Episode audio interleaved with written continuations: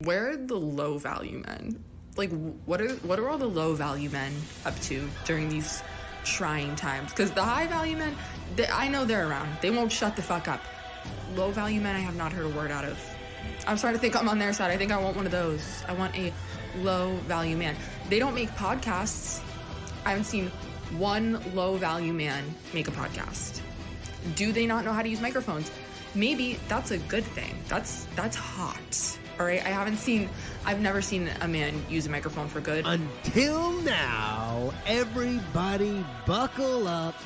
It's low value mail time with your host, Danny Polishchuk.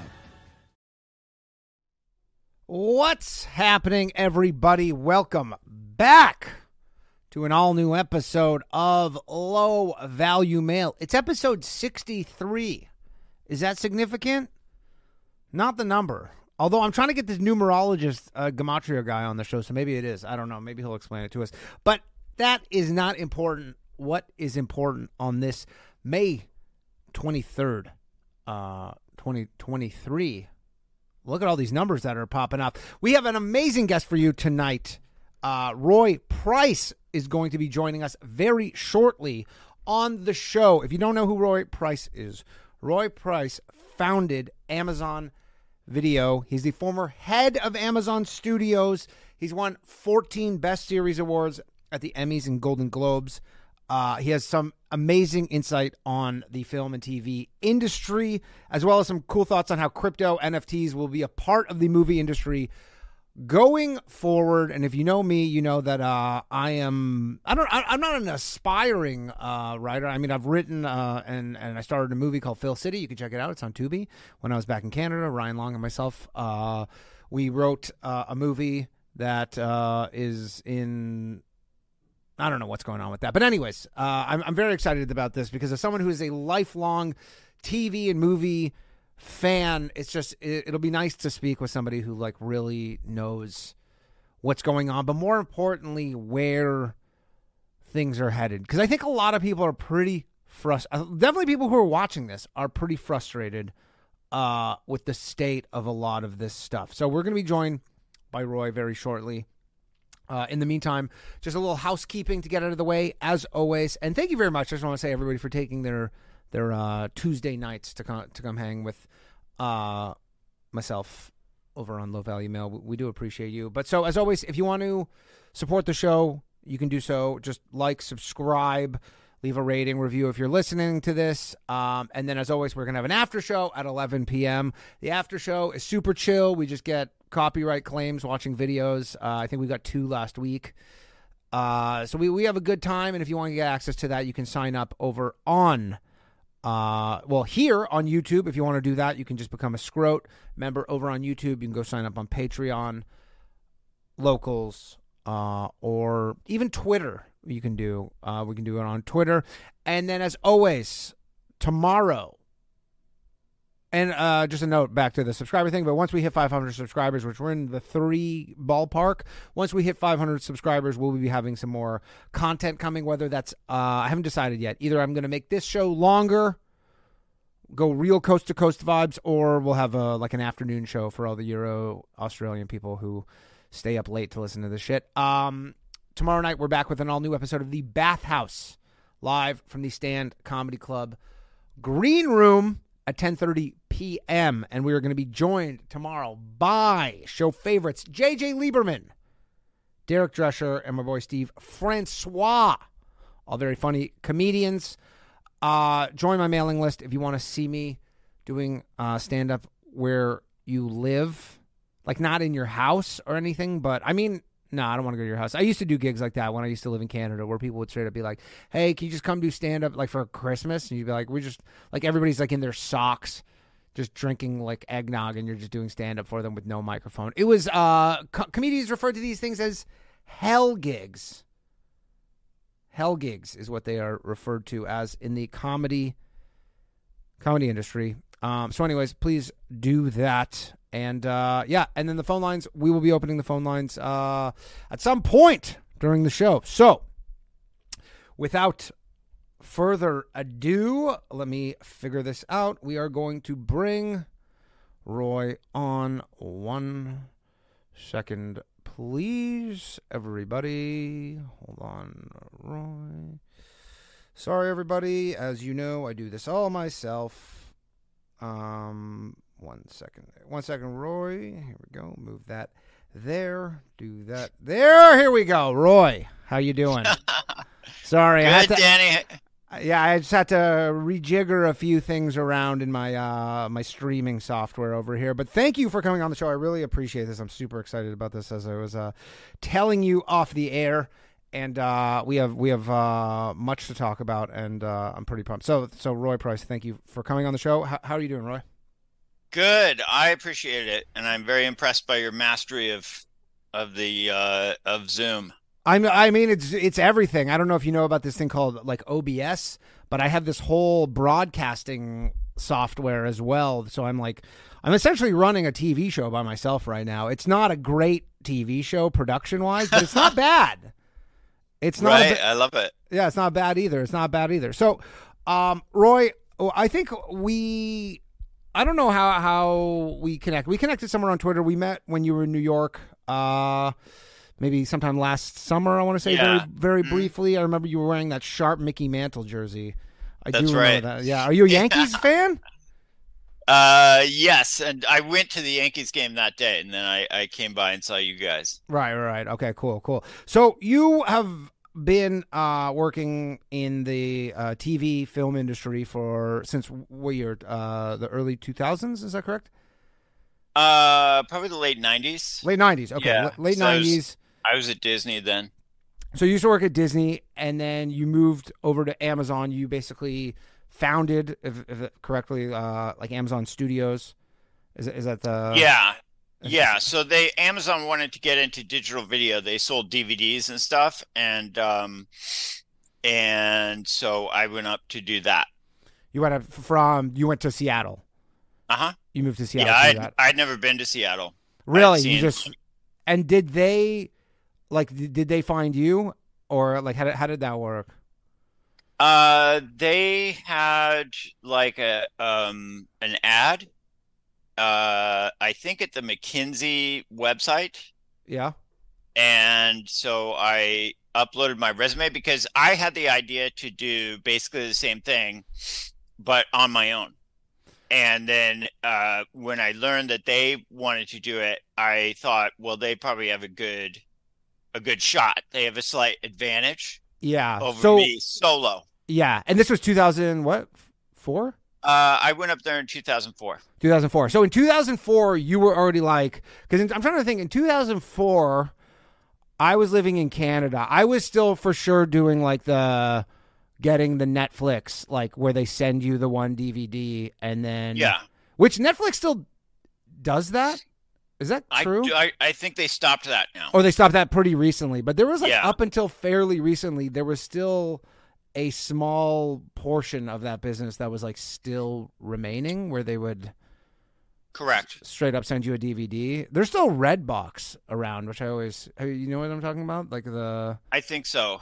Yeah, it's like a vending machine. It's like a vending machine for DVDs. Do you have a way to play a DVD? I do not. Yeah, neither do I. I always wondered like and it's not even like everything's so cheap now like technology wise where like I imagine if you wanted to buy a DVD player it's probably $10. Yeah, it's probably easy, and you can also do it in your Xbox, but Yeah, I don't yeah. have an Xbox right now, so uh, I have DVDs, but no player. Oh, okay, yeah, I'm, I'm not much of a a gamer myself. So anyway, so you, you started Amazon Studios uh or Amazon Video and Amazon Studios a different thing? Well, Amazon Video is the service that you visit and Right. they play videos, and Amazon Studios is the entity that produces the original content in the service. Right. uh, like you know uh, the boys or or whatever and uh, so i went up there um, and the reason i left disney to begin with was that i felt the internet was going to totally change everything about television and um, disney was not going to ask the uh, tv animation execs to like figure that all out so uh so that's why I left originally and then uh, wound up at Amazon when they wanted to do that, and I was a huge Amazon fan, so I thought they had a great opportunity, and um, so you know, got up there and.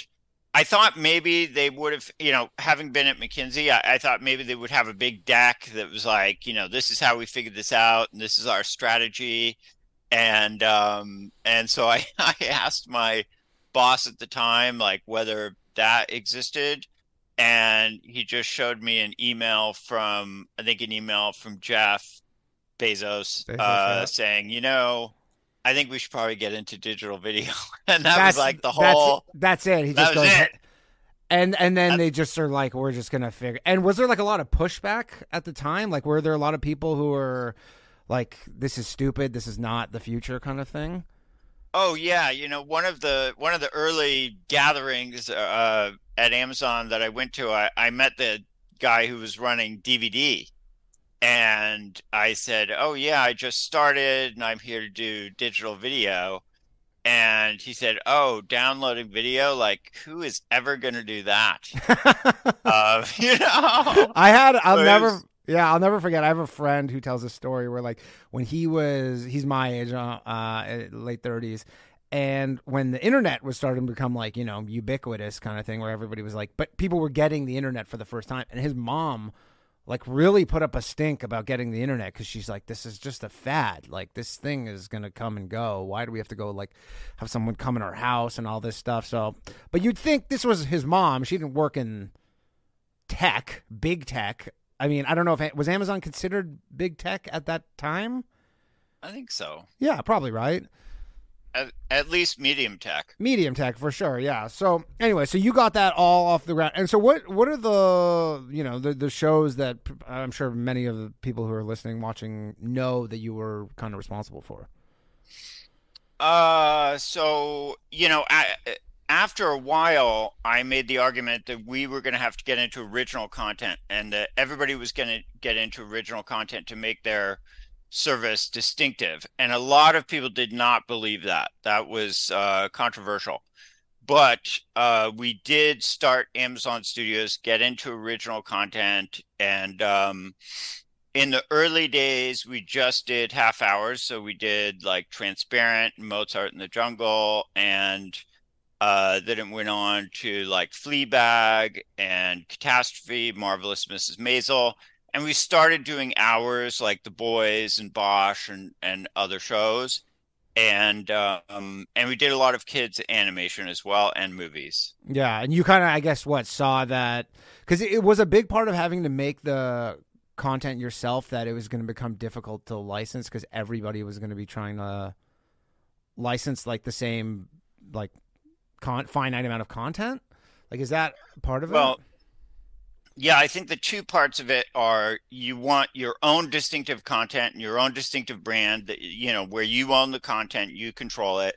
And secondly, some concern that at some point the studios might uh, pull back on licensing to third party uh, SVOD services, which indeed has happened. So, you know, the original content strategy was was critical. And we also launched original content uh, in uh, you know, overseas. So in India, Japan, Germany. So he spun up those programs and got some successful uh, shows in those areas. Cool, cool. Um, and uh, there was a cool. You, you, had a tweet that I thought was really cool um, about the the Marvel and the Hulk thing that I thought pe- people. Oh yeah, pretty cool. If you want to p- tell people that, that I thought was like a pretty cool. Well, when I was a kid, my uh, family was in the business. So my father ran Universal TV. So uh, the reason that Marvel exists on TV and film is that uh, is that I always wore an Incredible Hulk uh, T-shirt, and he asked me what it was, and thought it was cool, and uh, and so he called Stan Lee and made the deal for Universal to get a bunch of Marvel rights and so they did um, Incredible Hulk, and I think they did another one. I think they did Captain America uh, as like a Sunday night movie or something. And anyway, that's how Marvel got into showbiz. uh to begin with. I they probably would have anyway. Yeah, like at some point, but you you kind Yeah. of were the the catalyst at that point. That's that's Uh, a, yes, I had a I had a small role. You had a small role. Were did you have you ever think that if you had wearing other T-shirts that those like you do you have any other T-shirts you think back to where you go, man, if I was just wearing that more, that would have been a huge. Uh, you know, I I could have been wearing like a Slinky T-shirt. That would not have been as entertaining. Uh, I don't know. I've watched those go downstairs. Those are pretty exciting. yeah, I think uh, I think I did ultimately. You know, I had there was a magazine called Heavy Metal, and that movie did get made, and it was not quite as successful. Oh, okay. I don't. Yeah. I'm not sure if I. I'm not sure I know that one. Um. Okay. So I, I want to talk to you about because I, I was reading your Substack. I was uh, listening to some stuff on podcast. You have a pretty. You obviously. You know, kind of like to think where the puck is going, uh, using a, a hockey analogy, I guess. Obviously, with the the digital stuff. So we were talking just off air about how there's like, and, and also you, you had posted this on your Twitter. People go can go follow you on, on Twitter, but um, you posted this chart about how there's like not comedy movies. There's not blockbuster Yeah, comedy movies anymore. And I remember you posted that, and I went and looked at it because this is obviously something I'm interested in. Like when I got into comedy, period, like it was, you know, I, I very much was wanting to, you know, I've written all these scripts and all this stuff, and I was, you know, that's what I want to do. And then started doing like stand up and all that stuff. But like there hasn't been the last blockbuster comedy that I saw was Ted, right. like 12 years ago. Yeah, that's amazing. and you know and i think like i'm like i don't really like i go i go to uh theaters i saw everything whatever all at once everything everywhere all at once in the theaters you know but I, I feel like you know just i like i don't really talk about like movies are not just like people don't discuss them as much anymore it's more tv i think which i guess uh streaming might be you know somewhat of a culprit of but like all my friends are comedians and it used to be that they would all end up in movies. Right. and now they're not. Like they don't even like they don't write like movies. Nobody's interested in them for movies. I was saying before like burt kreischer has the machine coming out which he's hoping will kind of rejuvenate movies for comedy. So i guess my, my question is um like why? Like wh- what do you think it is Yeah, well, it's because people don't like to laugh anymore. They've just lost that interest. The thing is, they Uh, like to in, in comedy clubs. Like every you know, comedy clubs right now are are seeing like a real boom in the, like the in Yeah. person comedy, and I don't. And it, there might be something related to the fact that like people legitimately are going to comedy clubs. Like someone came up to me. I was at a bar watching a game by myself, and some guy was like, "Yeah, we were just at the Beacon Theater watching this comedy show." And he's like this guy Theo Von, who's like not a racy, like you know, he's not super edgy comedian by any standards, and he's like, you know, these guys they really say stuff you're not allowed to say. Huh. Like there's like that big element where people are like, I have all these thoughts that I have that if I say, I'll get in trouble. So I just need to go watch somebody say them so that I don't feel like crazy or something. I don't know. Right. Um, well, you know, most of my TV work has been in comedy and um uh you know, and and the problem is in movies where it's gone from 20% of the market to 6 uh but also in TV. Like people are not really looking for the next South Park and they're not greenlighting a lot of hilarious shows. And um I I really I think it is going to come back. I think we just have to figure out exactly how, but you know, it's like inevitable. You can't stop the tide of culture. Uh, so I think it's temporary, and we just have to figure out how to bring it back. Um, and I do not think it's audience driven. I, I think it's just that uh, the powers that be in Hollywood have kind of decided they don't like comedy like some people have said that comedy doesn't travel but at amazon uh big bang theory was like our number one show in germany. It was it was our number one show for years. Overdub? and so uh yeah it was dubbed. Uh so i don't really believe that. Um i just think that you know mainly the people in charge are not comedy people.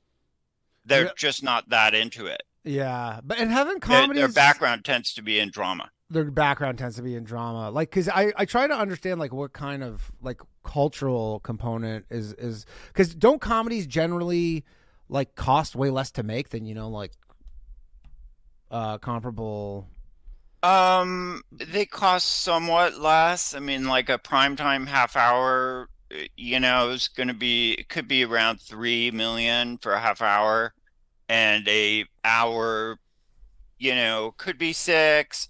But if you spend a lot, it could be 15. So right comedies are are cheap, way cheaper than Game of Thrones, but uh, but there are hours that are about the same. can be you like know, I don't, I don't think. drama. it's- Yeah, yeah. Yeah, because that always Um, that always seemed like the thing with like Rob Schneider, because like Rob Schneider is like still, I don't know the degree to which he's making movies right now, but he has a very like you know impressive career, and his whole thing, as far as I understand, was his movies just cost like you know five million bucks, and they made Right. always more than that, and they were just kind of like you know didn't have a ton of setups in them. Just you know, and they were just all driven by him, and they just always always seem to do well. But yeah, like none of my friends are. I have some friends who are like literally some of the biggest comedians in the world. Well, I do think that it's probably time for uh, kind of a new generation of comedy people. You know, just if you objectively look at who you would cast and how old everyone is, um, you know, a lot of the people on YouTube and TikTok are there and they're popular and they're ready to do stuff you actually have to like pull them away from their YouTube stuff. Like they don't Yeah. want to stop. They don't want to discontinue that or take a break. But you know, you have to say, look, it's only eight weeks, and you know, you get this, and blah blah blah. Um, you know, and so that group of people, I I think, you know, is the core of the revolution. And the question is just, what is the platform? Yeah, and, and what know, do you is it- what do you think that is? Is it an existing platform that is going to pivot, which I think is unlikely, or you know, do we create something new? Yeah, because I mean, I agree with that. Like, for someone, you know, I, I do a podcast with Ryan Long, and like all, all my friends do podcasts on that are just free. On, I mean, this right here, like all, all this stuff. Right. We do this stuff partially because, and I don't know if it was like a cultural thing uh, with like comedy was not like um I guess just people were scared of comedy because you know everything was so sensitive culturally, like especially during like the Trump era and stuff, where you know it just was smarter business decision to go safer with everything. Like you can't get Uh-huh. in trouble with that. But yeah, so now everybody has a podcast. You know they have these Patreons. Everybody's expecting a new episode every week. So for someone like say Shane Gillis to just take off for his podcast for two months, Right. Right? People, and I guess you know you can batch record them or record them remotely, but for him, you know, like he has someone else who he does it with. But yeah, I, I, I, I, am very curious about that because I felt like we're in like a comedy dark ages for like in terms of Yeah. movies specifically. Definitely. It's like it's the worst. It's Yeah. the worst ever. Yeah, But you know, which which I like to think is also an opportunity because if you if you come out with the brand that really is the good, fun, edgy comedy, then you're going to be the only one. yeah, You know, it's not like there are eight other people doing this who know Right. what they're doing. of course. Um, Is there an element with that where like a studio doesn't want to like the like if you if you work at a studio you don't even want to say green like just say my example like me and Ryan like they don't they would never want to give us a movie because they're like if we're wrong about this and we let you do your thing like we're all done. We're all done for if if we miss the mark on that. Like is that just like a risk issue? I mean, that's true of every movie, though. yeah. You know, I mean, if any movie bombs, then you know you take uh you take career risk on anything. right So, um, but you know, generally, your first best comedy is going to be better than like your fifth best drama, right? mm-hmm. Uh, so why aren't we making the first best comedy? yeah so you do think that that what was the figure you said it was six percent Yeah, and that's including a lot of family movies as comedies.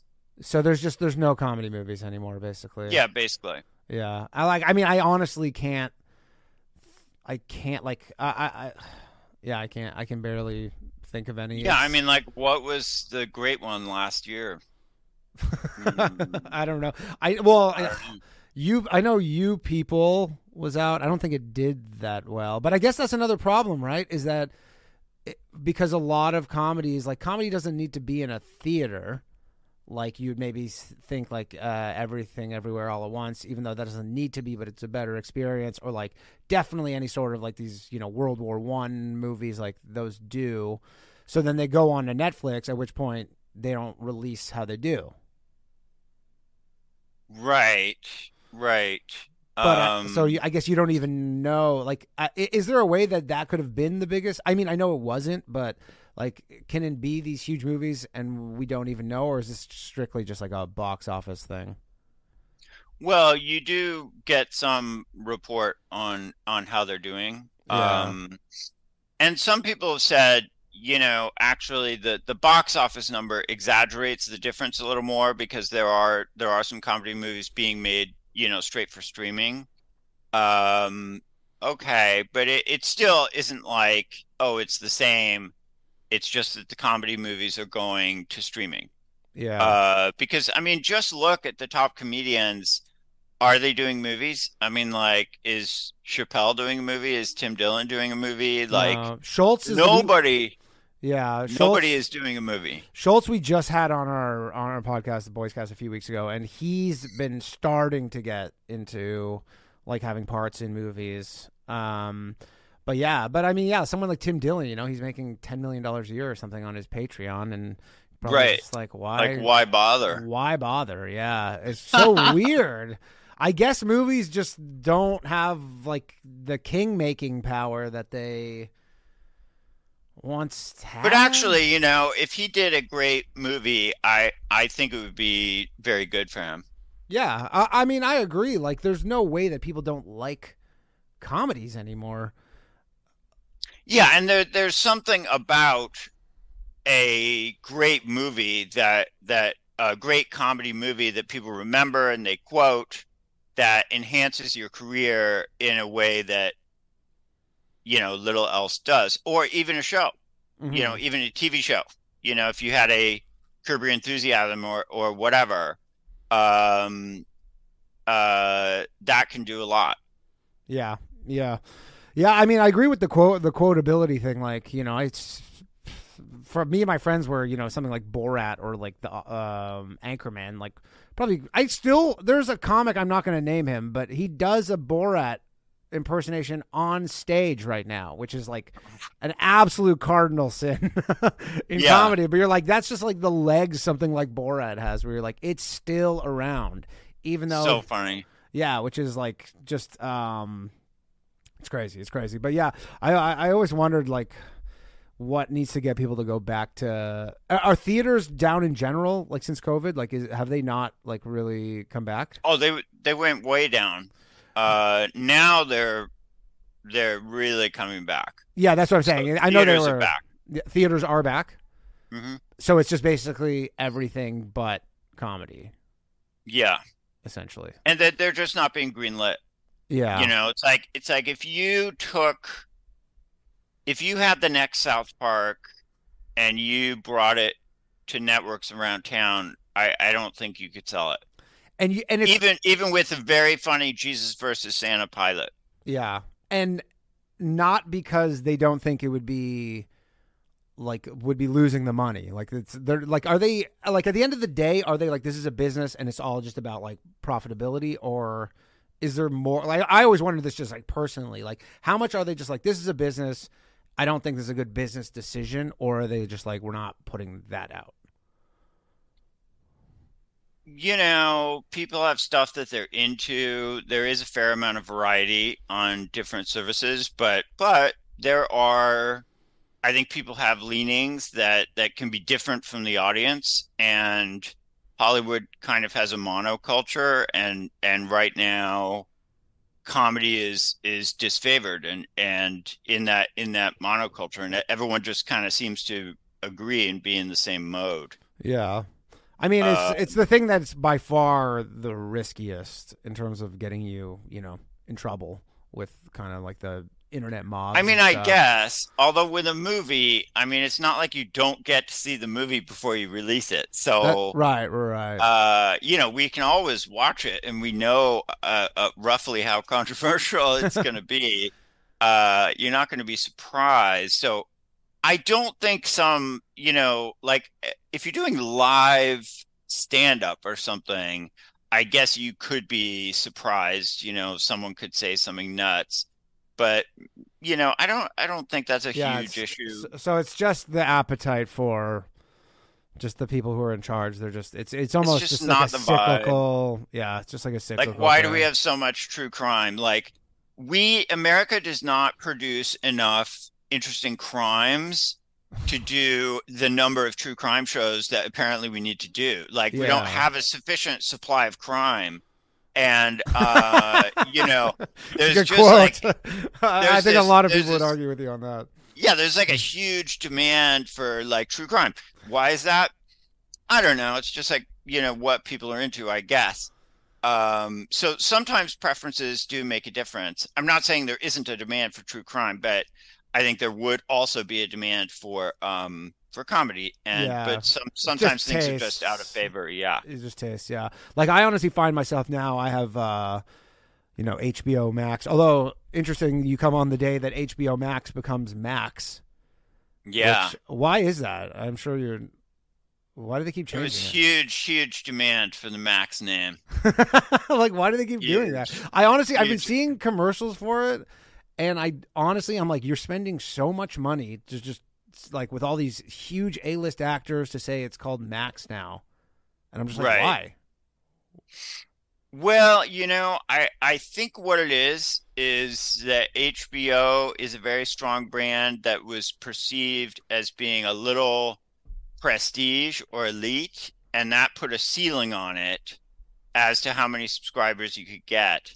And so by going to Max, uh, they just kind of start fresh. It doesn't mean anything to anyone. And um, so maybe it won't have any negatives. You know, like HBO is kind of like fancy TV. So people love it, but it's like, you know, 30, 40 million households love it. And the rest, you know, it's Mhm. like maybe too fancy. maybe too fancy. So I, I suspect that was the rationale.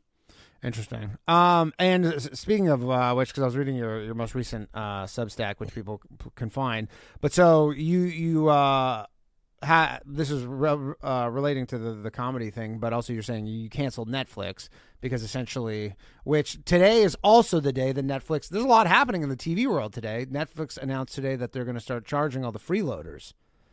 Uh, Right. in in America. And yeah, like I find myself like I have Netflix, I have HBO Max, I have YouTube TV, I have all these things, and then uh, the main thing I watch right now is just reruns of Cops on Ha. on uh stuff but so it's like are are is there it's honestly almost exhausting that there's so many different and like someone will be like oh you've seen this show and i'm just like i can't sign up for another streaming thing Right. like Neither is can I. Yeah, like are they ever gonna figure? Because I know they're obviously all different companies. Like, I mean, I would actually, if there was something great, you know, if there was like, if we put together all these great comedy shows and movies, uh, and did basically did everything that Hollywood is not doing. yeah, Uh, the the other thing is Hollywood is, at least last year, did a lot of boring, nostalgic, political, uh, overly serious, dramatic indie movies that bored everyone and bombed. yeah, And I just think that's like people being a little out of touch and like not not really up to the moment, you know, like everything everywhere was fun and had energy, you know, but I could name six movies that were like really nostalgic and political and that that's not I really don't think that's the mood people are in. Yeah. I, I think people would much rather see like a mo- an updated like Cannonball Run sure, uh or something like that like something a little rambunctious and fun and fun. Yeah, is, is the I think- problem the like the development time? Like, is it? Because I imagine that some of those movies you're referencing, you know, maybe started getting written when you know the political tensions were like at their highest. So they're like, this is what the country needs, and you're like, yeah, but this doesn't come out for five years or something. Right.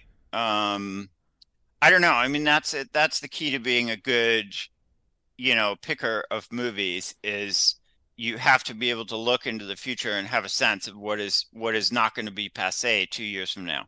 Right. So, um, and there were a lot of there were a lot of a lot of misses last year. So yeah, what do you think about all the stuff that's going on with like the awards? Because I, I saw you were in your your uh, Substack, I believe you're saying how like awards used to, you know, if an award, if you won an award, that was, you know, pretty big. Yeah, I, movie. I think it used to matter more, and you used to be able to like plan your strategy a little more around awards. Um, but now viewership of award shows has really substantially declined, like by 70%.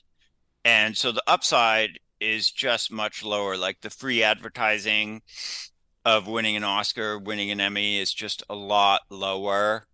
Um, and so unfortunately, even though I, I really love that kind of movie, uh, kind of special film, if you will, uh, it's you know you probably uh, if you were running a streamer or something you wouldn't bet as much money on that category now. Yeah because I, I do wonder like w- the whole thing the stuff that they've done with the awards where they're like yeah we have all these new rules like in terms of all like the diversity stuff which is basically what was like, like me and ryan came from canada which was they were doing that stuff in canada like when we were still there or whatever. But it seems like the moment that they say like, "Hey, you need to check all these boxes," then you're like, "Well, then either all the awards you gave in the past were wrong because you were either ignoring these people, right, or then all the ones going forward are wrong because you're now ignoring these people." And it's just like, not that they were the, these insanely legitimate institutions, but you know, like they were pretty big. Like you know, the Oscars. I when I was younger, I used to watch the Oscars all the time, and now people just are like, yeah, I don't know, it's the Oscars. Yeah, yeah.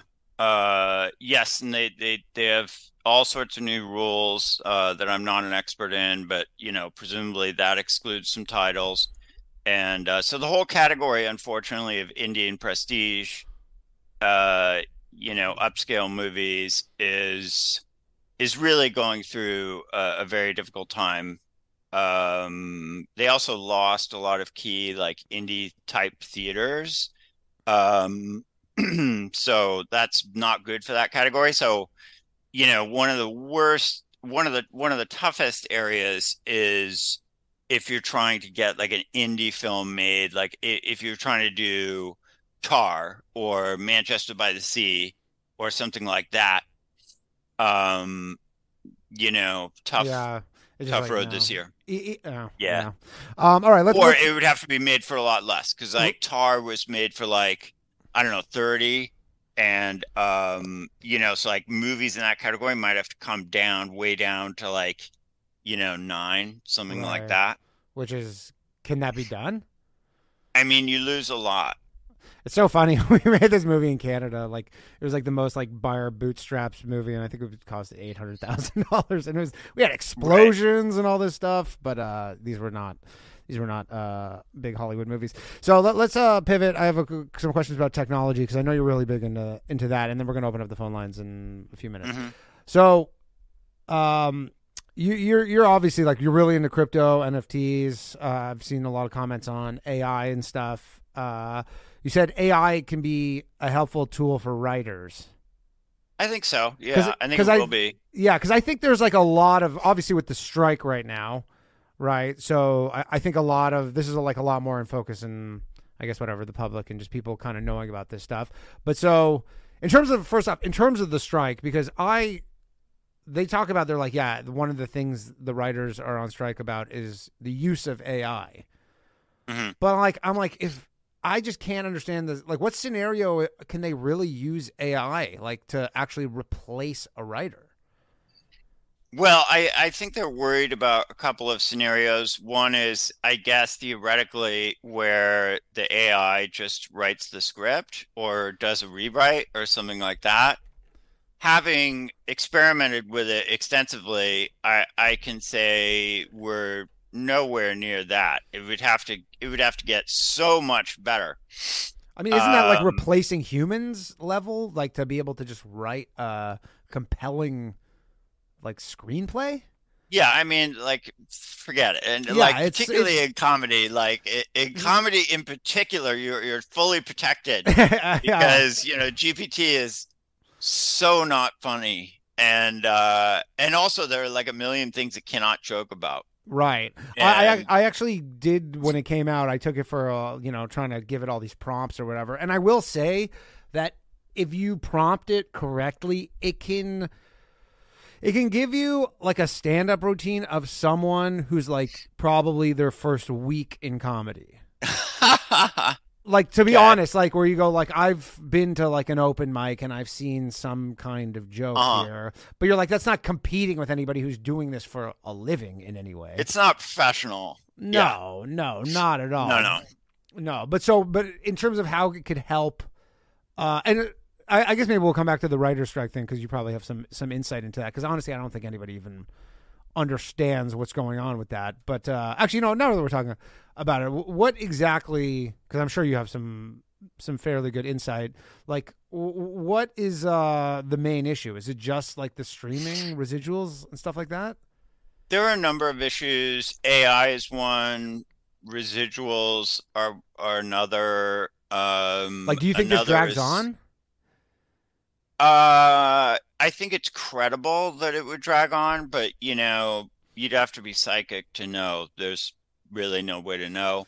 But there there are certainly some strong arguments that it, could go on for a little while. Yeah, because I see. I mean, just anecdotally, but in the New York like stand up scene, like I see all these people who I've not seen or you very rarely seen because they're like writers on Seth Right. Meyers or something, and they just they're like, Right. yeah, I have a job and I don't really need to do stand up, and now they're like, yeah, I guess I'm back to doing stand up again.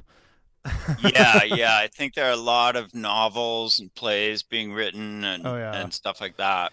and like, will I was- that? Oh, sorry, go ahead. I was kind of wondering today, I actually don't know the answer to this. If you are a writer in the WGA and you write a movie, can you then, like, at this point during the strike, can you direct and produce it yourself, like for yourself on your own account with your own money? Um, or is that verboten? I, I'm actually not sure I about like if, if and you own the script, like you own. Yeah, like I own the script, I own the movie, I'm the producer, and I'm a writer in the WGA. But I am I am employing myself. Technically, I'm employed as a writer, but by myself. Like I'm making Yeah. the movie, so yeah, and I'm getting and I'm getting an amazing deal. Right. I imagine they would have some some beef with that. Like we were in the Canadian unions and they were legitimately like so heavy-handed in like the acting Uh-huh. union where we'd go to like film sketches and like this is like we would be you know you go for the odd audition for some show or whatever and like there'd be you know like the boys or something like good shows like great shows because they were Mhm. all filmed in canada and then you'd say like i'm gonna go shoot like a short film with my with my friends like on a weekend or something just like to go on youtube and you'd hear about it being like they say you can't do that and i'm just like this is Uh-huh. not a commercial thing you're like i'm just doing a thing for my friends because there's not enough Right. work and we're just like trying to make stuff because we like making stuff Right. and they were literally like yeah you can't do that and you know if we catch you doing this too many times we'll kick you out of the union Wow. yeah it was, it was like and they would send like people to like like literal spies like would show up and they it was it's exactly how you expect canada to be Okay. yeah yeah Okay. it was uh it was pretty wild but um okay so yeah back to the ai thing and then we're gonna open the the phone lines up. But so you, ai helpful for writers in in what sense? Just like like gr- grammar? Like or? I think I think it, it's helpful because you know you've got an assignment to write a script. You sit down at the computer, you tell the AI to write the script, then you email it to the studio, and you collect paycheck. and they probably the, Um, the studio has they just copy it they plug it into their chat gpt Their AI, right and then it goes AI this is the says, greatest Hey, this is great. This is amazing. this is the greatest possible script a Yeah. human could write Right. theoretically. So they go, yeah, just just uh, write the check. no, Um, I, I think I think as a practical matter, it it'll be more like a plugin on Final Draft or Scrivener where it'll help you with stuff like um you know, if you're working on an outline, it can say things like, you know, your inciting incident feels a little late or, you know, you maybe you need a you know, some uh beat at the end of the second act or you know, like give you a little coaching and a little structural Yeah. ideas. Uh, I could totally see that, and giving giving you a bunch of facts. You know, like what is the range of a Learjet? Right. You know, just just like the stuff like where you would, Google. like that you would hire a consultant for like Yeah, how, like, right. Law and Order has like an actual detective just to make sure it's Right. like realistic or whatever. Isn't every AI model like isn't it theoretically trained on every movie that's ever been made? uh, I I don't believe so, but I don't know. Oh, okay. But you could you could just somehow You could. get a database of every script that's ever been written or say like you know the top whatever 10,000 movies of all time and you can say here just here's your training do this I think what more, you would but- have to do is develop some way of helping the system understand when a scene or a script is good. yeah. as opposed to just reading a thousand scripts and not having any idea which is good, which is bad. I, I think it would be helpful to have them be annotated. But anyway, yeah, you could do that in theory. Um, okay.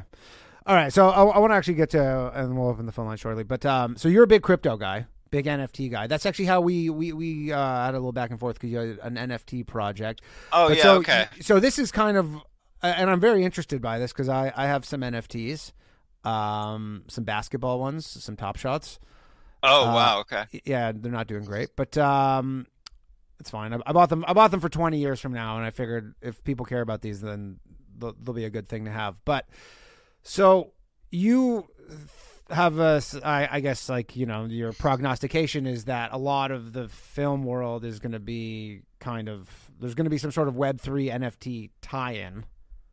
Uh, I, I guess maybe, maybe that's Well, I I think there's an opportunity in uh like right now the entire Hollywood business for the most part is centralized and it's a it's a vertical stack. And so you just go to one person in an office and you say can I make my movie?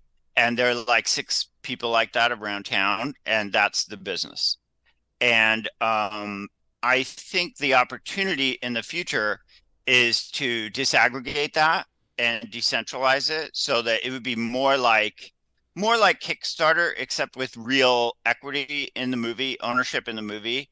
So you would like create a detail page on the web and say what the movie is going to be. You know, it's going to be me and you know Ryan Long and it's called this and and we we have a script is the director is the budget and people buy in and so instead of looking for a green light from one of six people in town, you're you're just looking for 10,000 people around the world to green light your movie. And it's not a vote because it doesn't matter how many people don't want to green light your movie. They they don't get a vote. You know, the only people who get a vote are the people who put money into the movie. So uh, I think that a disaggregated, you know, group of global investors and fans would tend to be more like tend to be less subject to like weird cultural anti-comedy moods than like six people. Right. And so, and when you say vote, like that's like a vote in terms of like actual like artistic, uh, you know, questions. It's not a vote. It's it's just like having a an IPO or something. You're Right. raising money. like just you gotcha. Just like that's you're, they're voting with their wallets essentially. They're just Yeah, it, Yeah. yeah, exactly, exactly. So yeah, there's no voting. It's not a democracy. But if you can find some group of fans that are passionate, or some investors, whether they're fans or not, but they believe that this is a good commercial prospect, and you have no idea who they are, you know, they may be LARPing as frogs on the internet and they live in Dubai or they live next door, who knows?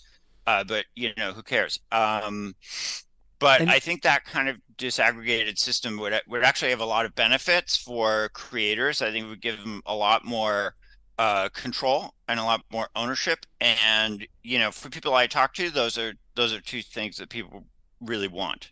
Yeah, and that Right that now. that gives an actual like share in the profits of a, of a Yeah, so by ownership, I I mean you'd have a lot more upside. So, you know, if you made, you know, Star Wars, you become a billionaire instead of, you know, doing it for Netflix, in which case you would not. So, right. you know, one of the richest people in Hollywood is Haim Saban, who did, you know, kind of like one show, but the show was Power Rangers and he owned it. And the reason, you know, he's a billionaire and someone who did 40 shows for Nickelodeon is definitely not, is the ownership. And I think with an open marketplace, uh, you'd get a much better deal. Crazy. I, I didn't even know that. There's just one guy. How did he start? He just started. Just pro- what do you like? Uh, just produced a teaser of, of Power Rangers and then just sold it. Well, it was actually a, Japanese show, and he bought the rights to it and uh, cut out all the parts where they weren't in the outfits, Yeah. and uh, you know, created new sort of interstitial parts and and sold the new show. Oh, gotcha. And uh, you know, brilliant. And then great you, you can just idea. and then you can overdub it in any language, right? Yeah, Yeah, that's because their face faces are covered. Yeah, yeah. In uh, I don't know if you have ever seen Just for Laughs Gags, one of Canada's greatest exports, uh, artistic exports ever. But it's a prank show, like Just for Laughs, the comedy festival. I think it's what keeps the whole business afloat is they just have this prank show, but nobody ever speaks in it. So it's like syndicated in almost every country in the world. Oh wow! Yeah, because nobody ever speaks in it. Um, all right, I'm gonna open. The, I'm gonna. I mean, they're great pranks. Don't get me wrong. They film them all in like Quebec, and some of them are some of them are deranged. Like some of them legitimately is some woman is you know like uh holding like a baby stroller or something, and then she'll be like, "Hey," to some guy, "Can you like hold this?" And then he'll be like, "Sure," and then she like lets it go into traffic, and then like so Oh, the, guy, wow. the guy thinks it's just like a baby died and like it's so crazy and it's one of the most popular shows um in Canada. So anyways, the the phone lines uh are open if anybody wants to call in ask Roy a question. I have some questions from Oh, you know what? Here we go. We got a question right away. Uh please give me one moment Roy while I connect them. Hello? Hey, how's it going? Hey, one second, Yes. please. Hey, one sec. Who? Just let me connect. All right, you are on with Roy Price. Who am I speaking with? Uh, I'm just calling from Texas. Uh, I had uh, two questions. One, uh, the second one is for Royce, but the first one is uh, Danny. You Yes. mentioned something that is shared amongst and common amongst more than a billion people around the world, and that is the digital media overload. Overload. There's Yeah. just way too much to watch. Now, what I'll suggest is not a solution for the whole problem. It's just what's worked for me, and I like mini series. Okay. Something Yeah. where it's like, yeah, yeah. I mean that um like- the Showtime miniseries was the best show I've watched in a long time on HBO. It's honestly the reason I still have HBO is the Lakers Showtime. Yes. So I, I that's what I enjoy because it's like you give me six, ten episodes, and like it's all really good. And then I also do like the format of uh, uh like well how they did True Detec- Detective, where it is a mini series, and then next season is of the same thing but completely different, sort of. If you know what I mean. Yeah, yeah. I So- gotcha. That's Anyways, you got a question for Roy? my suggestion. Yeah. So my question for Roy was, um, speaking of, because it's been a few years since I used uh, Amazon Prime to watch films and movies and shows and stuff like that. But the one I did watch was uh, Man in the High Castle. Uh, is Roy is familiar with working on any of it? Or Oh, I remember it, but I, I wasn't. You know, I had uh, like 50 shows every year and many movies. Mhm. So, you know, yeah, I don't. So it's, it's nothing specific about the the movie itself, but it is a question that has been t- asked time and time again about people who love consuming media. And I read the book, and I watched the show. And I don't remember if I ever watched like the third season, if there was one, but there is a constant thing uh, being asked: Why don't film adaptations of written novels like not be accurate to what was written? There's always changes and. and Did you think it was not accurate? Um, it was like it, it was accurate in the sense of like it, it matched, but just in terms of the actual plot itself, maybe it like especially just reading. When I read the book, I seemed like oh maybe it would have not been long enough for an entire you know show with multiple. Oh yeah, for sure. It- I mean, with that book, been.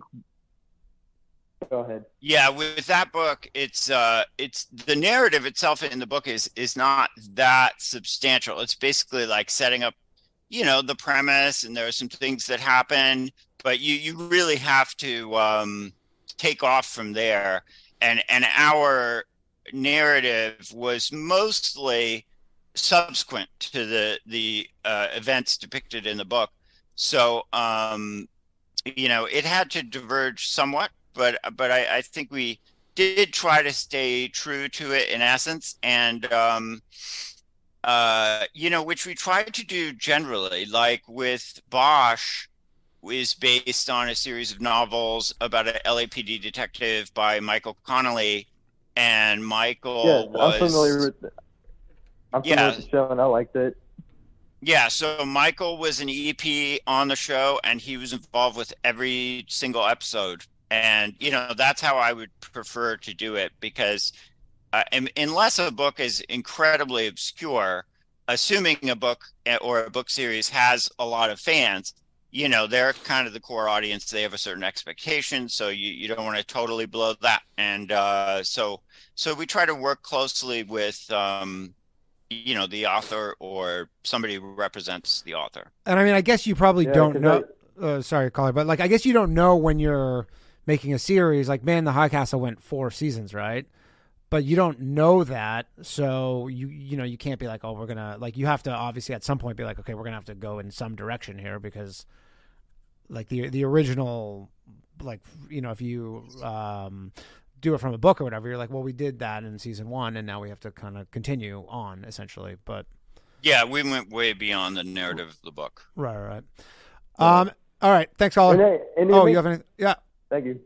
Yeah, I was gonna say, uh, what is it? Uh, it's just with like I think uh, with my certain generation, the first time we noticed it was when they started putting out the uh, Harry Potter films out in the theater, and that was when people were like imme- immediately slap snapping to it. But um, just to tie in the first two questions, and I'll, then I'll hang up after I ask. Um, is there uh, what is it?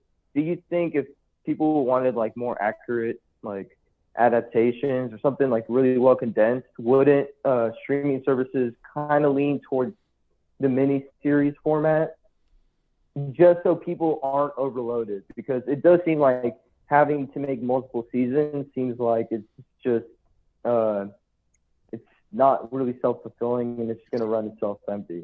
All right. thank- Oh. yeah. Thanks, caller. I mean yeah maybe maybe so because i mean yeah if you do enough seasons you'll run through the narrative of any book Right. Yeah. Is there an actual like conscious? Because I, I've heard like the, um, the, the they make content that's essentially like second screen content, like where, where essentially like it's meant to just watch while you're also on your phone, like doing something else. oh you Like, what do you know, think? What do you think about that? I, I, I mean, I imagine writers must just hate that idea, but it must be just like that's how it is. You know, that's something people used to talk about. I I feel like around 2009 or something, 2010, people would talk about like transmedia and second screen, and uh, it, thankfully, I, I haven't heard either of those terms for like a decade. Oh, okay.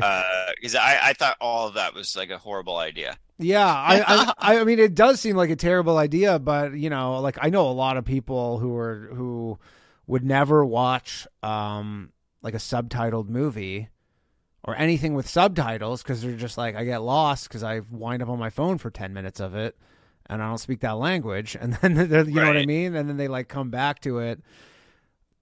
And they're just i mean i guess it's one of those things where just like that is just how it is people's attention is so difficult to uh so difficult to i guess like harness in with you know phones and stuff Yeah, that is true. Although people watch more subtitled content, I think, than ever. really Yeah, like all this uh, Korean stuff on Netflix, and you know, there there's more popular foreign content in the United States uh, than ever. Really. than ever. Interesting. Okay we got another caller here. One moment please. Hello? Hello? Hello. hey how's it going? Uh Hello? you are hey what's up? You're on with roy. Who we're speaking with? Uh, Pete, hey pete how's it going? Going good. Hey, just wanted to really quick kind of give some thoughts on like the whole not having a lot of comedies out right now. Um, but also, uh, I heard Roy. Like, did you do Recess and like her, the Hercules show for Disney? Yes, yes, and Kim Possible. Yeah. And- Uh, so Yeah. those are some of my favorites as a kid. So thanks, Oh, that's I like great. those shows a lot.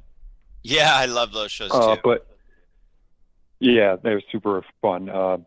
But yeah, for the lack of comedy, I just feel like, you know, like the people who made those types of films, like the filmmakers, like the Judd Apatows and like Seth Rogen people, like I feel like because they're very progressive people, they're just not. They're like trying to like distance themselves from like doing that type of work now. Like if you look back like 10, 20 years ago, like Superbad, We're the Millers, Hangover, like those were really good comedies.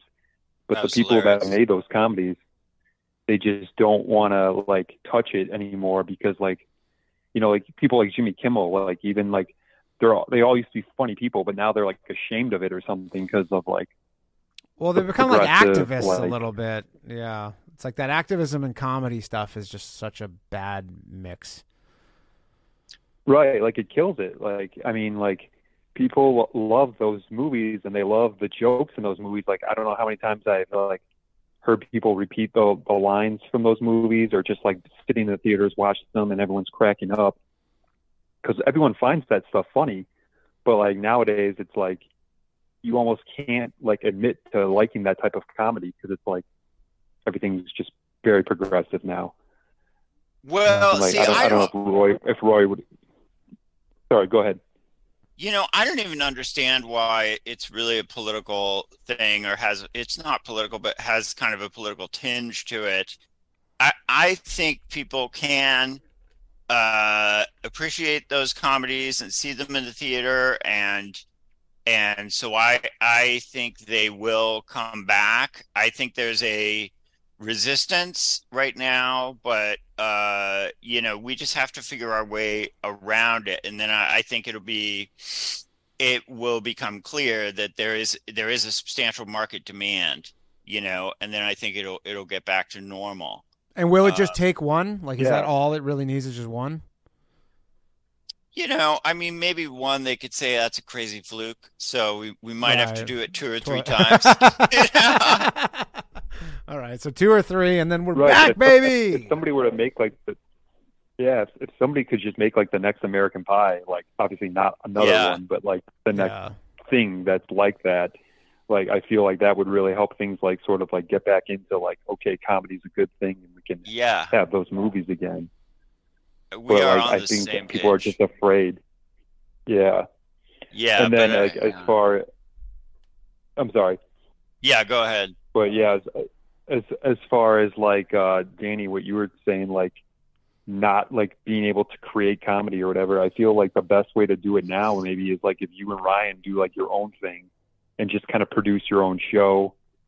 Um I don't know where you could put it out, but like I've seen YouTubers just sort of put out like free content and then they like that just gets like way more publicity than even whatever's, you know, the newest show on Netflix these days. Yeah, I mean the problem with producing your own show, if you wanted, like, I mean, if people know who are Boyscast subscribers, but on the Patreon, but we actually did put out a full forty-five minute TV show recently. That's kind of like a Kenny versus Spenny thing, but like to make that That was actually fairly cheap. But if you want to make something like a movie, like it's it's just it's a lot of money and it's a lot of time. Like to write a movie takes a long like a, a good movie takes a long long time.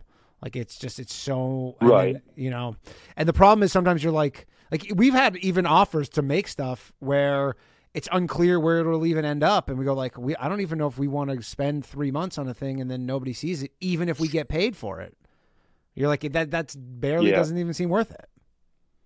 You know, so Yeah, I, I get that. I mean, that's that's got to be like a hard thing to just navigate. But yeah. I mean, like I don't know. I, I just feel like if you guys just keep trying things or whatever, like something will stick eventually. yeah. Oh, yeah, that's the hope too. Um all right, th- thanks for calling, appreciate it. Thanks, Pete. Yeah, yeah. I th- like we we have had people come to us and legitimately say like, "Hey, we want to make this thing," and but then when you find out where it's going to go, it's like on some streaming service you've never like you know like an app or something. Like all those, we had a thing. Um, the movie that we actually made in Canada ended up on uh, Canal Plus. You know what that was? Yeah, it's in France. It, it, it was. I don't think it exists anymore, but it's like every they're all like formerly existing uh these apps, these little like these bite they all wanted to do this like bite-sized thing and then and it's interesting because it was before TikTok actually all these things happened. So they somewhat were like foresaw this kind of super short attention span stuff, but I guess it's just so hard to I think the. I think it would be interesting to say like, okay, we've got you know, 3 weeks. We have 3 million dollars. We have like you and Ryan and and Trevor Wallace Yep. and somebody and we're it's all in Manhattan. Go. Yeah. Uh, you know, and it's like it's a little bit like after hours and let's figure it out. Sure. and you know and then you either go to sundance so it has to be a little artsy um and you know you see you do it as a movie it's not a tv show and uh you know i i think the prospects of that would be pretty interesting you know with a good filmmaker if you wind up with a good script um you know it could be part of a program that can start to recover comedy. I mean, obviously, eventually you want to be making your comedies at 15 or 20, but uh, but you know, it would be interesting to do that. Yeah, I mean, for uh, like, yeah, I don't, I don't know the whole necessarily behind the scenes like cost, but that seems like more than enough to make a comedy movie. Yeah, like, yeah. I mean, we're running around, and it's you know people in rooms, and the occasional scene, you know, going down the street or in a taxi, but you know, it's all domestic scenes. There are no Godzilla, there are no spaceships. Uh, but nevertheless, we find ways to, you know, to make it funny and relevant. yeah, yeah, like, well, like we just made, we did make like for our Patreon for the Boys Cast, like we're, we're basically we put out a show every subscriber tier. It's similar to like if you know that show Kenny versus Spenny. If you remember that Uh-huh. show, which was uh two two guys from Toronto as well. But uh I mean, we made the whole show for the main expense was we were putting these stupid like drawer things together that we bought these like pieces. It's called Bugman versus Bugman. We bought these like really shitty, uh, the lowest rated thing on Home Depot like drawers. Then we had to like as a competition, and like that was the main expense for the whole thing. Uh-huh. it was like these like right. three hundred dollar drawers or whatever. So it can be made for TV, but yeah, movies different. Like movies, just like equipment and whatever, all the, all that stuff. Um, all that stuff. It, it is. I mean, uh, it's a lot cheaper than it used to be. And I, I love a show like uh, Nathan for You. I mean, Yeah. very funny, nothing expensive about it. You know, Did you catch the rehearsal? Did you see his new show? Yeah. I mean, that's like fun too, but you know, in kind of a No. high-minded yeah, way. that was that was very It's like for all your like Sartre PhD candidate. very high concept. Uh, know? all right, we got another call here. Oh, here we go. Hello, one second, please. Hello. Okay. Hey, what's up? Hey, how's it going? All right, you are on with Roy. Who am I speaking with? Hey, so uh, I just have one sort of specific question about uh, the Boys show on Amazon. Um, season one was a pretty awesome concept, just like regular dudes taking on corrupt superheroes, right? So my Mhm. question is like, why did you guys or whoever wrote it over at Amazon decide that season two was just going to be about Donald Trump? Well, I left before season two, There you go. so I I, I can't speak to that. Okay, I just Uh, was wondering if you had any insight as to why everybody was like, "Let's take this show that everybody likes and this great Is that what? Is that? concept, I haven't seen the and second let's season. just make season two about Trump." Well, probably because that's what's going on in the world, and it just seemed probably, you know, they probably thought that that was maybe the move at the time. I guess I don't know. All right, thanks, caller. yeah. Yeah, I don't know. That's uh, t like TV obviously moves much quicker in terms of like culture. I feel like uh, in in, in that Yeah. uh, in that extent. Um, all right, we have a question from one of our uh, from one of our uh, patrons on the show. Uh, he says, uh, "What piece of IP do you most regret not having a chance to make during your time with Amazon?" Or Not maybe some- having a chance to make, not having or- a chance to make, or maybe something like you passed on, not uh, making. not making. Yeah. Um, you know, toward the end of when I was at Amazon, we there was kind of a mandate to uh, really focus on like fantasy and sci-fi, uh, and try to get you know a big tentpole hit. And um, so during that time, we definitely saw some good shows that we could not do because they didn't you know qualify under that. And uh, think Morning Show was one. Kominsky Method was one. I definitely would have done that. Um, and Yellowstone was one as well. Oh, so uh, like they were those shows were were kind of like how does it work? Like are is it is they are they brought to every studio and then it's like a bidding process or is it just they go along and just everybody just declines until they finally find someone who Uh, morning show. They set up a conference room at CAA, you know, the agency, and and all the networks came on a particular day. yeah And uh, uh, Kominsky Method, they came over to our place, so presumably they went everywhere. And, And did they have a pilot? remember- at that point or a script? Yeah, I th- I think so. I think so. Yeah, and it was Chuck Lorre and Michael Douglas, and of course they made a great show. Um, you know, they're very talented, and um, uh, yeah, and then Yellowstone, I don't remember, but um, that worked out well. Yeah, that worked out pretty well. And what I'm sure a lot of people are are interested, but like what extent is Jeff Bezos like involved in these like when you say that they wanted like some giant tent pole fantasy, like is is that in any way coming from him or is he just kind of overseeing everything and like Well, we wouldn't meet that frequently, but he definitely he had a point of view, and and he definitely was supportive of that uh tentpole sci-fi fantasy uh preference point Like, of view. I, I guess I think like there was yeah, go ahead. sometimes you you you like luck is a factor like sometimes you make a lot more progress in one area than in another so in comedy we we did relatively well and we won a bunch of awards and we made a lot of progress and in in genre drama it just it just took a bit longer and uh I think, of- you know, eventually they started making a lot more progress, and we did. You know, the first big one was probably the boys. The boys, yeah, because the boys is a huge hit. Like, I just wonder, like, is he the type of guy who's so busy? Like, is he like, is he watching TV and he goes like, "Yeah, we should do this"? Like, is he in front of his TV just being like, "More of this" kind of thing? He he he definitely watches TV and has opinions about it. I I don't think he's watching TV like all the time, but no, yeah, you know, not- yeah. Enough, enough. He's got a point of view. Yeah, interesting. Um, cool. And uh this is a funny question. I don't. You're probably not going to have any. Has nothing to do with you at all. But multiple people asked the same question, which was why was Ring of Power so shitty?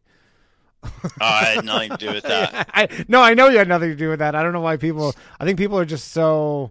Although I guess that's maybe an indication of like what's going on with um what's going on with like uh just whatever the world where where they're just because it's all recycled. Like, is the whole recycling IP? Is that just because that's a safe uh bet for the most part? Because like I see a lot. I yeah, I mean, it, it really attracts customers. You know, it's it's much easier than doing an original, and you know, I think there's something unfortunate about that, but uh, you know, I also think it's true. Um, and I think the the main problem Ring of Power had was that Galadriel was a little hard to access as a character. You know, she was seemed like a very distant uh protagonist and uh maybe maybe that'll evolve. Oh yeah. I haven't. I'm I not a. I'm not a big fantasy guy. Um, Right. Yeah, I'm not. I'm not. I'm. I don't know what it is, but I've always been just like super into. I mean, not what it is. It's just I'm really into into comedies and stuff. But yeah, like I was looking before before the show, like at the biggest movies of 2023, and it's just like all they're just remaking everything. sequels, you know, superheroes. But like and like the remakes of stuff constantly. Yeah. Like you know, White Man. Like that's a movie Andrew Schulz was in. White Man Can't Jump. uh-huh. And uh, I, I, I don't know, like I, because as someone who wants to write, like you know, as someone who like you know, I've written many scripts, and like that was you know, I had a goal of that to get into that thing, and then you're like, they don't even take new ideas. Like, what's the best case scenario? Like, you just get hired to rewrite, like to Yeah, know, the Slinky movie. or yeah, or whatever, you know. But you're Yeah. like, you're like, they don't take new ideas. Like, could there can is there somewhere out there like the next Lord of the Rings, or next like I mean, the thing is, like, it, it, you know, most of the movies used to be original. yeah, You know, like whatever. Like if you go back in time, like Ghostbusters was not based on anything. no, They just came up with an idea called Ghostbusters. Uh, you know, Stripes, Fletch, you know, Tootsie, whatever. Everything. Caddyshack, Animal House, like they're all hilarious and not based on anything. So, um, yeah, I think you know, as part of our revolutionary plan, we need to include that. yeah, because I'm just like, it's so I, I don't want to say it's discouraging because I'm just like whatever. Obviously, people like that. I guess there's some comfort. Like I don't even like. Does that check the nostalgia box for them to re-release like an old, not re-release, but like put out something like a White Man Can't Jump again? Like I, I don't even know if that does check I the nostalgia. know. Yeah, Is it even nostalgia? Like, when did that come out? It came out in like 1990. I mean, it would be for some, like maybe for me, it would be nostalgic. So, like, yeah, like who's nostalgic? I'm trying to think who's nostalgic for it. Uh, I guess. Um, I don't know, but audiences do use it as some kind of indicator that like this is a thing worth paying attention to because people probably put a lot of money in it and it has a star and everybody kind of gets organized around something that is a major IP. Yeah.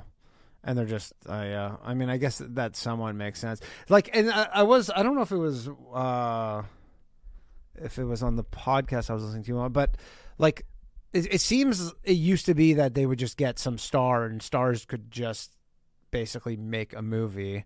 Is that Right. becoming less, less of the case?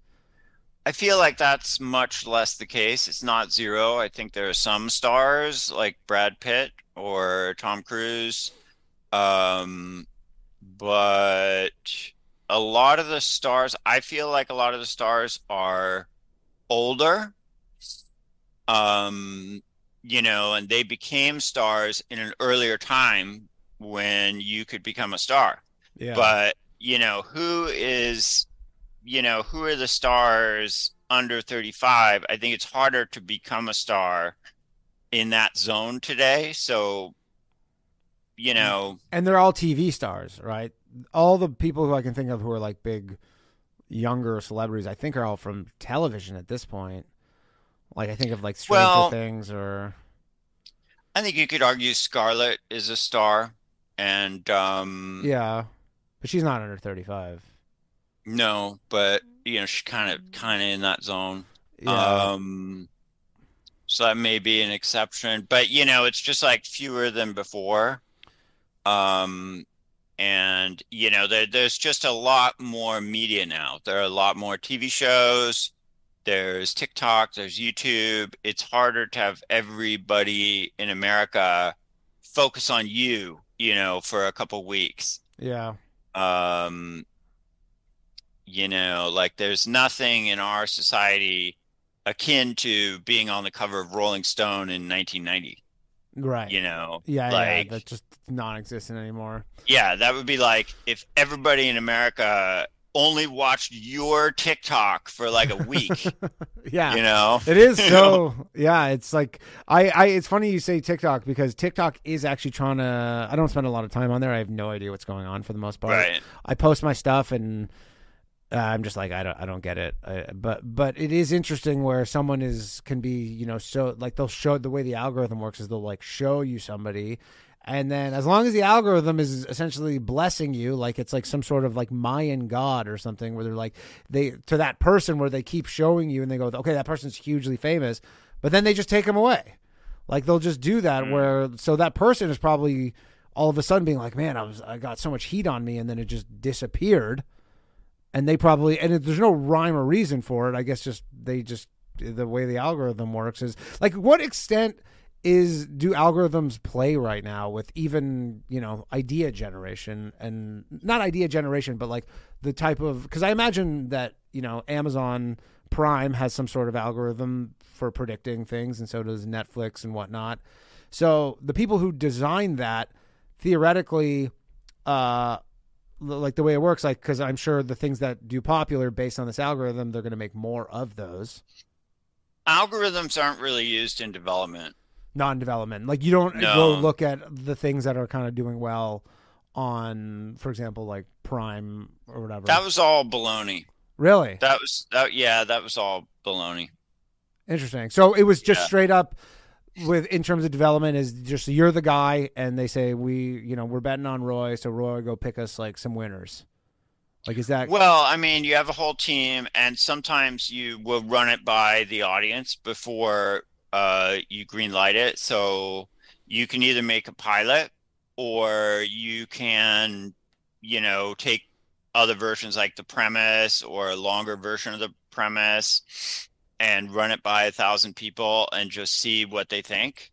Uh, so we set up something called Amazon Preview, which was heavy users of, of the service plus big IMDb users, and you could send them premises or casting ideas or you know kind of a paragraph synopsis or whatever you want. Yeah. And you know they would give feedback and and that was that was you know not unhelpful uh and then we did pilots for a while but then we actually stopped doing that because it, it just delays you too much yeah and it was it was a competitive disadvantage because other people were not doing it And so is that, Um, and then that was kind of like the modern version of test screenings? Because I've never heard of that before, where you would just like IMDb users would just send them like uh like eh, what would it be like if everybody was like hated this or everybody loved it? Then you'd just be like, okay, that's the right path to go. Like you're not necessarily making decisions based off of it, but you'll be like, yeah, that's a we can go down this path now.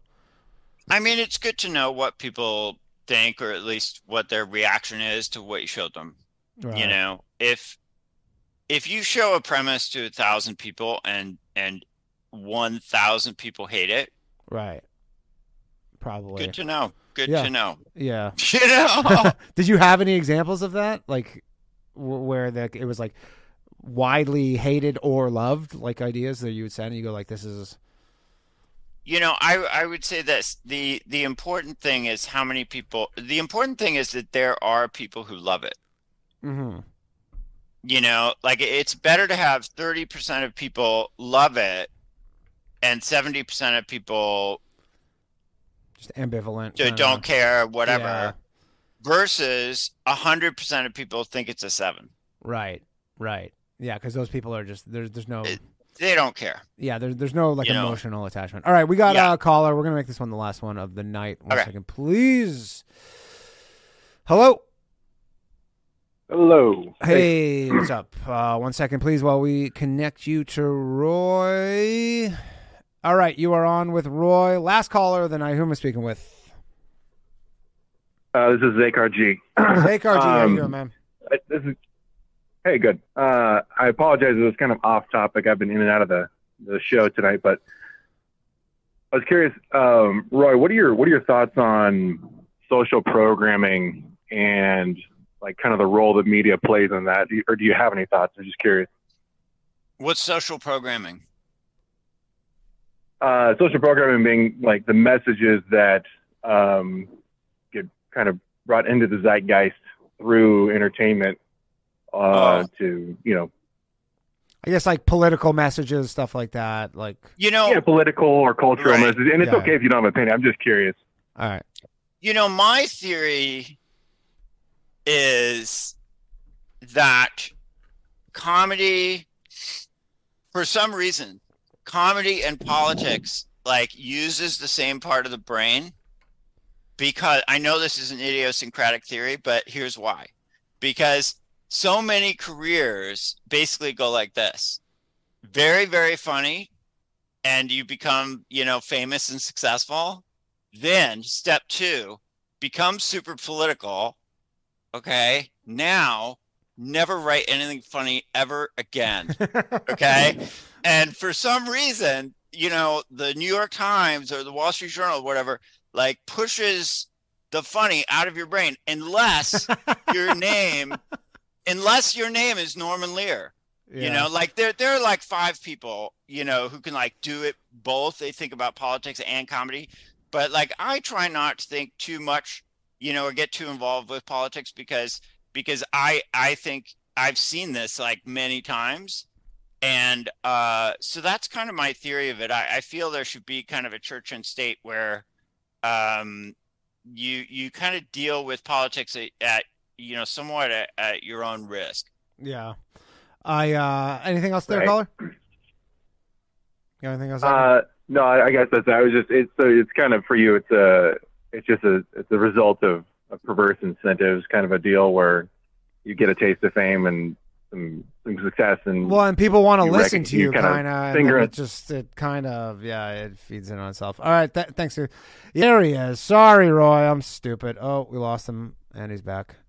Hey, hey, sorry about that. I'm a dummy. I, No I'm- I meant to kick out the other guy from the to just remove him. Anyways, sorry about that. We are back with Roy. Apologies for that. So yeah, the thing you were saying because I was honestly such a the politics and the comedy thing is the smartest comedians always uh like the especially comedy actors like you know like someone like an Adam Sandler nobody knows his politics and right. right? And it's like by design because the moment like there especially social media is the worst for that because it gave these people like this instant access where you could you know put out an idea and then people would be like yeah you're right. And mostly when you're a famous person people are not disagreeing with you unless you're going whatever against the the grain. But like yeah the, that you're like totally right about that where like the mixture of comedy and politics can be so poisonous. But also because comics are supposed to be ob- like objective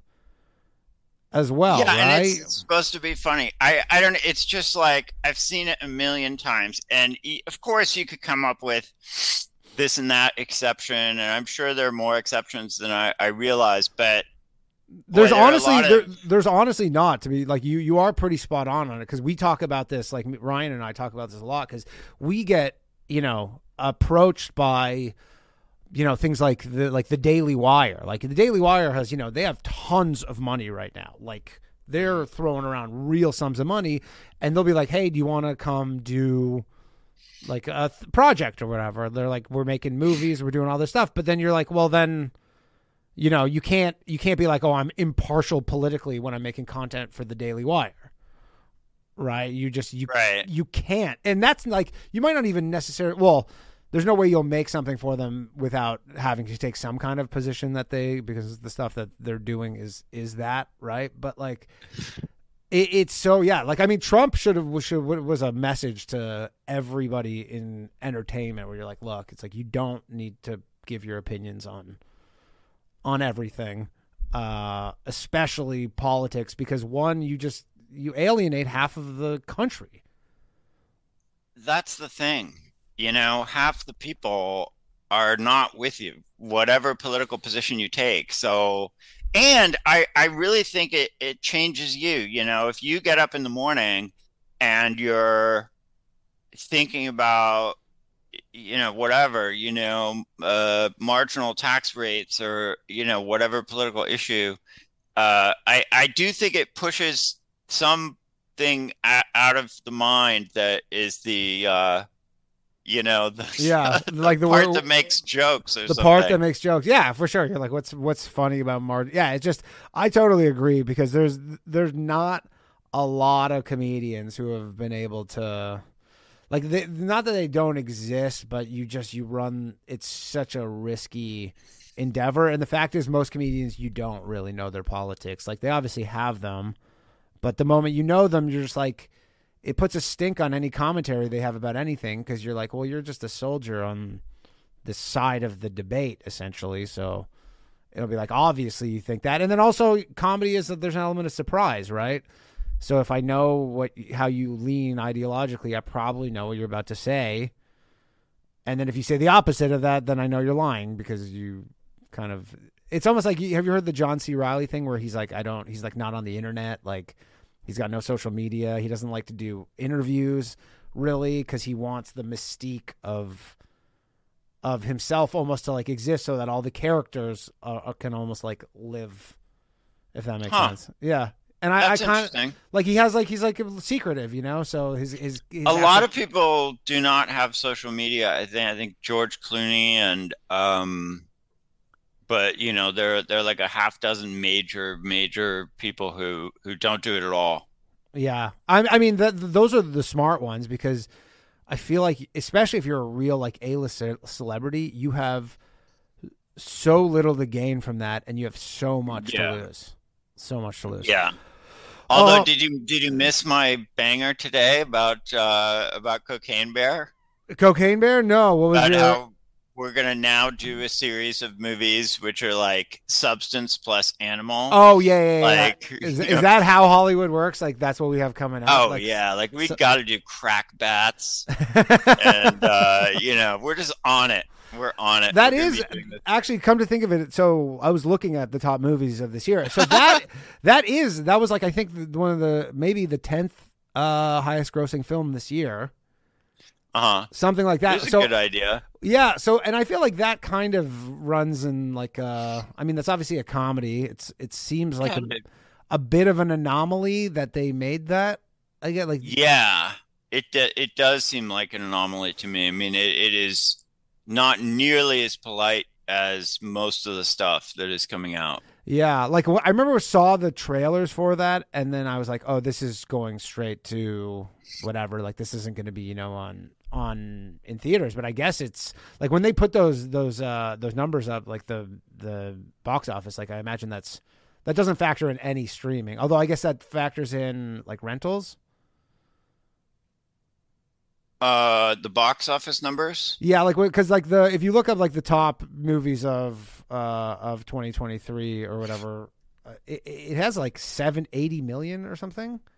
Yeah, Which- which- eighty-seven, I think. or yeah, eighty-seven lately. million, wh- which is. Uh-huh. But is is that including uh like you know renting from iTunes or is that? No, that's just dollars at the theater. Oh, okay, so then there you go. So so that's I guess somewhat of a a swing in in the right direction there because Yeah, for sure. uh I would not have uh I would not have expected that. Um, no, that's that one got through somehow. Yeah, and now do you think like the whoever kind of greenlit that like it, it, they're gonna uh, probably try and go make more of those? Like, is that like they're it's gonna be really on the nose of like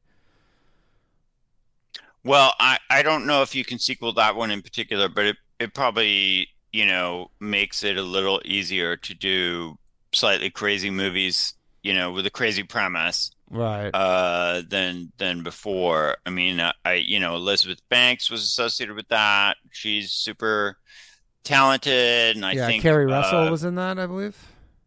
yeah, and I, I think Phil Lord and Chris Miller produced it. So you, you had a lot of people behind it to get it over the over the line. Yeah. Um, Now, but I'm I'm glad it got made. when you were saying earlier that we need, you know, one's a fluke, two to three is is like a is does this count as one?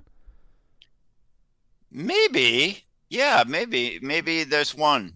That's one. So now we need two or three more. All right, so then the machine, and then I don't Yeah. know what, what other comedies are and coming then up we'll do the one with the three million in in New York with uh with the that we have to figure out. Trevor Wallace. Well, we know Yeah, Trevor. yeah, yeah. Trevor's been on our podcast, so we know him.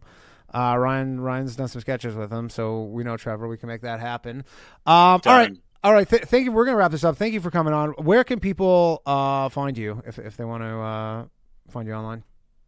Oh, I'm just at uh Twitter Roy Price.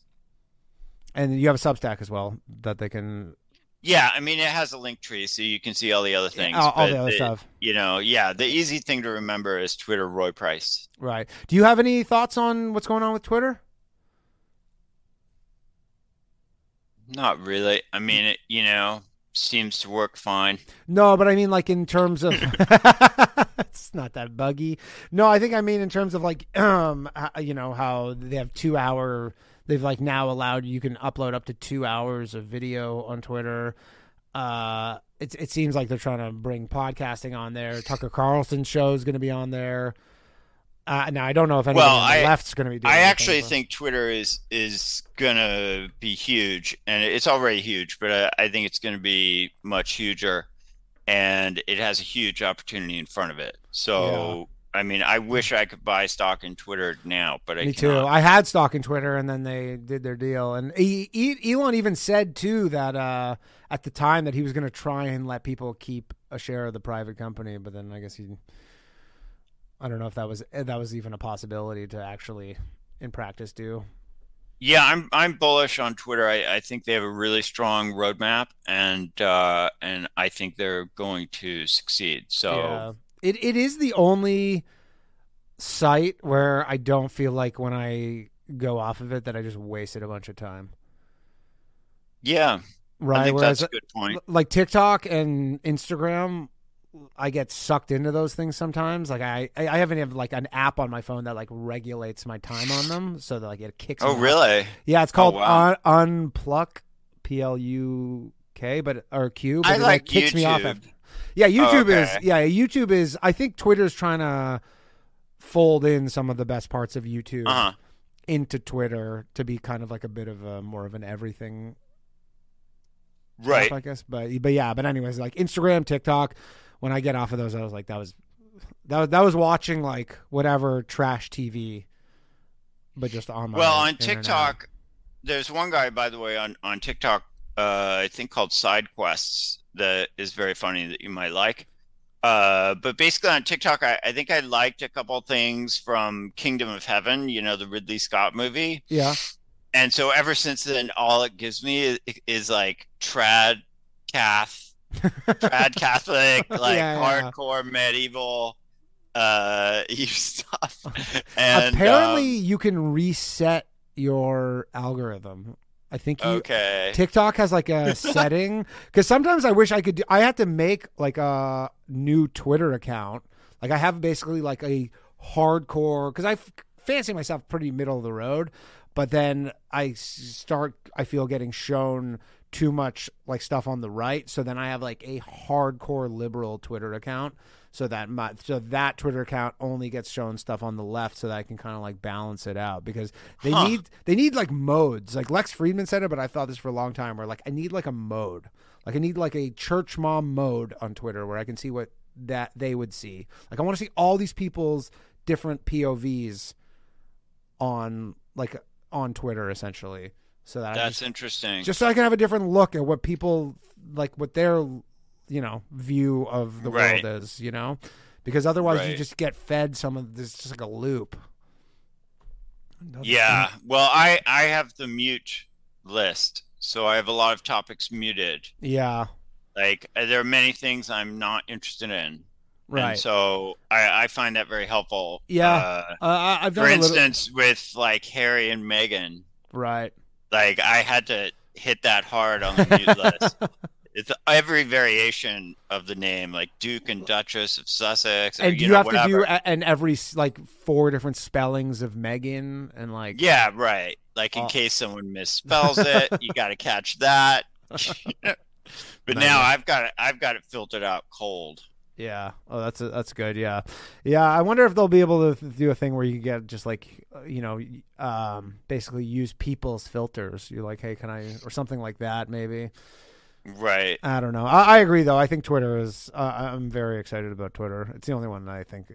It's the only one I think is doing cool stuff. That's not literally just based around sucking you into the app and keeping you there for no good reason. Yeah. Like No, they're trying to actually do something beneficial. Um, That's all- TikTok. all right, Roy. Thank you very much. Uh, this has been a really fun episode, and I, I appreciate you coming on. Everybody, go follow Roy over on Twitter, Roy Price TV. On Twitter, that was correct. I think it's just Roy Price. Oh, just Roy Price. Uh, my mistake. yeah. And uh, we will be starting the after show at 11 o'clock tonight. You can uh, sign up over on Patreon or, you know, the places you can sign up. All right. Good night, everybody. See, and back tomorrow night with a new episode of the Bathhouse, 10.30 p.m. See you soon. Good night. All my shit heroic. Empathic abilities, yeah, my face be oh also stoic. Bleep, blow up, nigga. That just means I'm working. They see me as a leader, so that's why I'm Captain Kirkin. These tracks from the stars, that much is for certain. You can feel this hit if you up or if you hurt. I'm raising my stock, not talking my feet in some Birkin. Number Johnny 5 got a fucking short circuit. Bring the track to life when I spit phenomenal. When I hit, she feel that shit in her abdominals. These rappers make me laugh like comic view, they comical. You know I got a ball out, I hit the track running just like Sonic do. They don't wanna turn on my light switch. Yeah. They trying to get me on my hype shit. Yeah. They don't wanna turn on my light switch. Yeah. Then they tried to down me on some KO type shit. Yeah. They don't wanna turn on my light switch. Yeah. Now we pulling up pressure on some flight shit. Ha. They don't wanna turn on my light switch. Yeah. They don't wanna turn on my light switch. Uh. They don't wanna turn on my light switch. Yeah. They was trying to get me on my hype shit. Yeah. They don't wanna turn on my light switch. Yeah. Then they tried to down me on some KO type shit. Yeah. They don't wanna turn on my light switch.